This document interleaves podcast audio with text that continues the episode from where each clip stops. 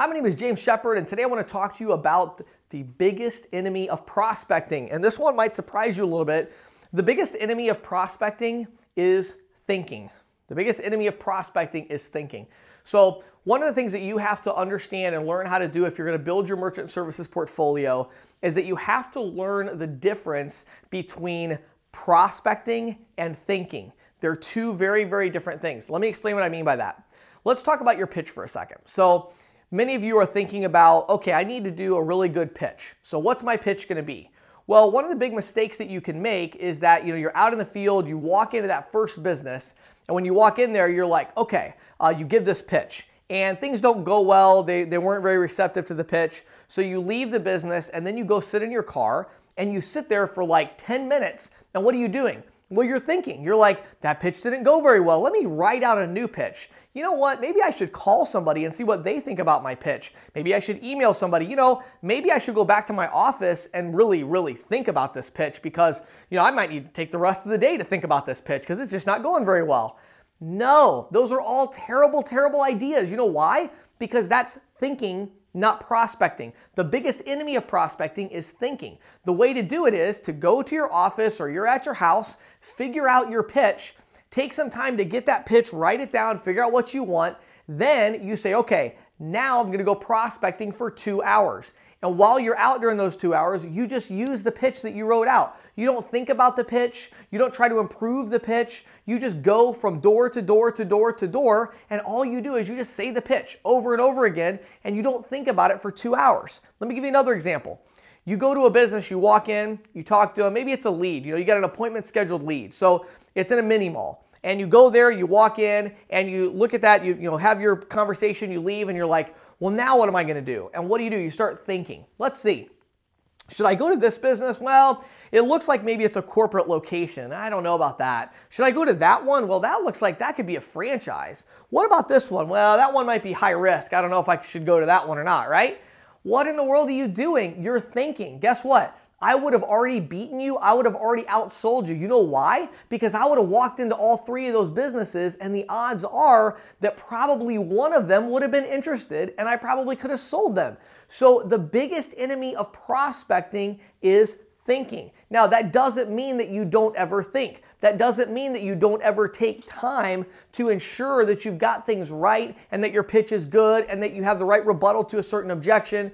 Of course, you're doing those things. But the key thing that you need to understand is those activities of thinking and trying to understand, those are different activities from prospecting. Prospecting is literally just mindlessly going about and interrupting people. That's what prospecting is. Prospecting is you just mindlessly, you know, you're turning your brain off, trusting your instincts, trusting the pitch you already had, focused on the prospect, not thinking about anything else, and just walking from one business to the next, picking up the phone and dialing a number. Pick up the phone, dial another number. Pick up the phone, dial another number. And so what happens is even on the phone, this happens so much because you're sitting there, you've got a big list of people you're going to call, you call the first three or four, and every single one you call, you're looking them up on Google Maps, right? And you're looking at their website. Let me look at their website. Let me look at all the navigation links that they have. Let me read about their story on, you know, the local news station. What are you thinking? The odds are they're not even going to pick the phone up. Or if they do pick the phone up, the odds are they may not even be interested in what you're talking about. So that's a total waste of your time. Don't think about it. Prospecting is about call the next number, call the next number, call the next number. And if you just keep doing that over and over and over again, you are going to outperform the person who is thinking about the next number and thinking about the next business they're going to walk into. You're going to outperform them all day long because, yes, you may get some things wrong, you may miss a few things, but if you're just work, work, work, work, work, then at the end of that, when your two hours of prospecting or three hours of prospecting is over, of course it's time to think. And I like taking really good notes. You know, after a prospecting visit, I'll put some notes in my CRM and, hey, here's what happened on this one. But I'm not thinking about it. I'm just on to the next one, on to the next one. And then by the time that's all done, guess what I get to do? Well, now I get to think about it, right? Now I get to sit down and say, boy, that was an interesting three hours. Let's take a half an hour or so to really think through this And see, one of the big uh, dangers in thinking while you're prospecting is that you're basing your thoughts on that one prospect or on that, you know, one business owner and their objection. Whereas if you wait until after three hours, you're going to start to see some patterns, right? You're going to start to see some things emerge of like, oh, well, you know what? That objection, that one person had that, but that was just off the wall. Nobody else had that objection to the pitch. So the pitch actually works pretty well. I've seen so many salespeople where I'll work with them and we'll create this amazing pitch, right? They walk into one business and they do the pitch, and the person's like, I'm not interested, get out of here.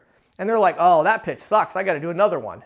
No, you don't. That was one person. What if, first of all, you don't even know how to deliver the pitch yet, right? You're not even that good at the pitch yet. Also, that's one person. The best pitch is only gonna make two out of three people interested.